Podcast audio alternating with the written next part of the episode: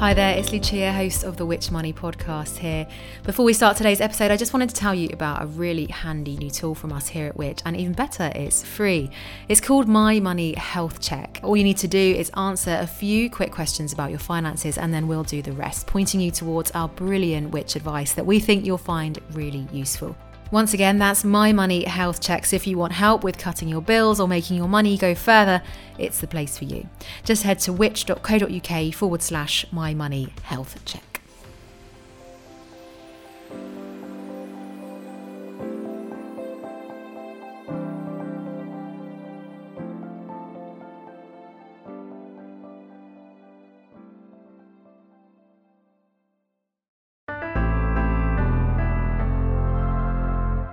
Hello and welcome to the Which Shorts podcast. I'm Rob Lilly.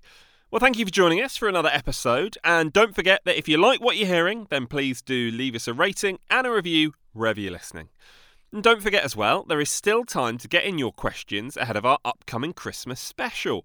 If you have anything you want answering on any of the topics that we've covered in any of our previous episodes, then please email us at podcast at which.co.uk. Now, this week, we're taking a look at the state of our wildlife, scanning through the numbers to reveal which species are on the up and the others that are in worrying decline. To read us this article, I'll hand you over to Angus Farker.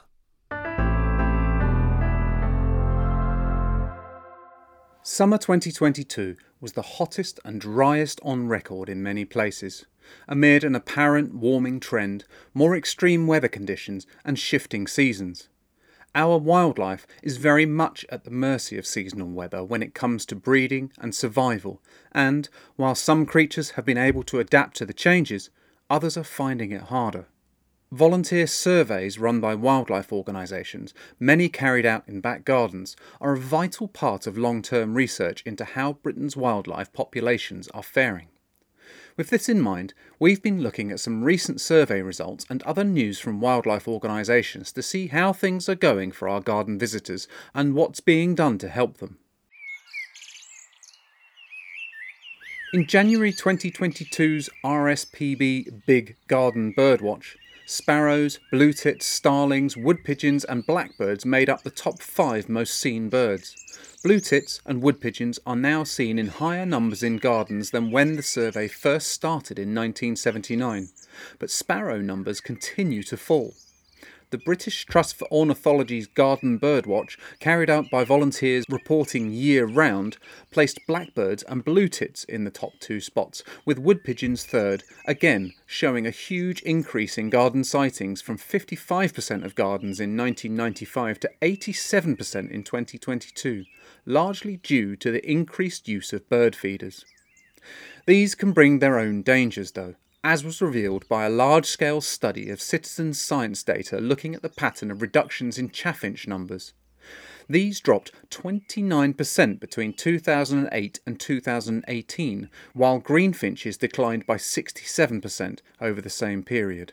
It's now thought that both were hit by trichomoniasis, a disease that's often spread through contact with contaminated bird feeders. Volunteer records have also been used to shed light on the plight of willow warblers, whose numbers have fallen significantly in England but risen in Scotland. An overall 1 degree C increase in temperature in the south might mean their insect food no longer coincides with their breeding season. So conservationists will focus their work on providing habitat for willow warblers in cooler parts of the country. The BTO has also reported that milder winters in the south and the southwest of Britain are encouraging swallows to overwinter there rather than migrate to warmer climes, as they have always done in the past. Last year was a great one for hummingbird hawk moths. Sightings were reported by the BTO Garden Birdwatch survey in 5.2% of gardens countrywide, up from 1.3% in a typical year. Many probably blew in on warm, southerly winds, but milder winters mean they are now seen to be overwintering and breeding in the south of the country. Butterfly Conservation's annual Big Butterfly Count took place over three weeks in late July, early August in 2022. Gatekeeper butterflies recovered from low numbers in 2021 to take top spot in 2022, and comma butterfly sightings increased by 94.7%. The common blue and holly blue were also low in numbers in 2021, but increased by 154% and 120% respectively in 2022. A changing climate has also led to holly blues becoming well established across Scotland, where they were rarely sighted before the early 2000s. Despite good weather, the average count of just under nine butterflies per garden is another worrying all time low. Butterfly Conservation's recently revised red list of butterflies in Great Britain echoes these findings. Some species of common garden butterfly have been taken off the list, but around half the UK species are currently categorised as threatened or near threatened with extinction. The State of Britain's Larger Moths report reveals a similar story for large moths whose numbers have dropped by 39% in the warmer southern half of Britain and 22% in the cooler northern half over 50 years. However, some species from continental Europe have now been able to colonise the warmer parts of Britain. The Freshwater Habitats Trust hasn't yet analysed the results of its annual spawn survey, but it has some encouraging points to make about this year's drought. It told us that occasional drying of ponds is fine. In fact, the great crested newt prefers to breed in ponds that dry out occasionally, as it reduces the number of fish which eat their larvae. Juvenile newts, or efts, develop faster in warm water too. The Trust also point out that many freshwater plants and animals have life cycles that are well adapted to periods of drying out, and amphibians, apart from frogs, spend most of their time on land, so shouldn't be significantly affected by a one off drought. Toads travel considerable distances over land to return to their spawning sites. Unfortunately, Froglife estimates that this leads to around 20 tonnes of toads being killed on roads every year. It runs an annual toad patrol where volunteers go to known toad road crossings and carry toads across the road in buckets to ensure that they make it to the other side. In 2021, 177 crossing sites were manned, and on these, 87,761 toads were helped across. Sadly, more than 6,000 were still killed by traffic.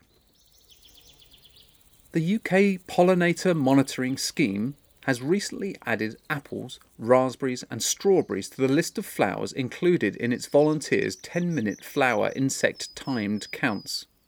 It found that honeybees are most commonly seen on raspberry blossom, but hoverflies were most common on strawberries. Apples were visited by the largest variety of different pollinators, including solitary bees. In 2019 and 2021, BugLife repeated the Bugs Matter survey. This saw participating drivers count the number of flying insects squashed in a specific area. A sample grid dubbed a splatometer was used on the front number plate of their vehicle after a journey. The survey was first carried out in 2004, and when results were compared, insect numbers were found to be 58.5% lower in 2021 than in 2004. The biggest decrease was seen in England, 65%, while in Wales and Scotland it was 55% and 27.9% respectively. Buglife says it is interpreting the data with caution and more research is needed, but its results are consistent with the declining trends in insect numbers widely reported by others. Drought this year is thought to have made it difficult for hedgehogs to find food, such as worms and slugs, and it remains to be seen what long term effect that might have. But in 2020, hedgehogs were added to the International Union for Conservation of Nature Red List of Threatened Species as vulnerable to extinction. The recently published State of Britain's Hedgehogs Report 2022 concludes that in built up areas, the population has been stable for around five years and might even be recovering, but numbers continue to fall in the countryside. The People's Trust for Endangered Species and the British Hedgehog Preservation Society, which jointly run the Hedgehog Street campaign, have funded research into what attracts hedgehogs to gardens. Abby Gazzard, a researcher at Reading University, attached trackers to 28 hedgehogs and found that back gardens are visited twice as often as front ones, and that hedgehogs spend more time in gardens with compost heaps or where supplementary food is put out.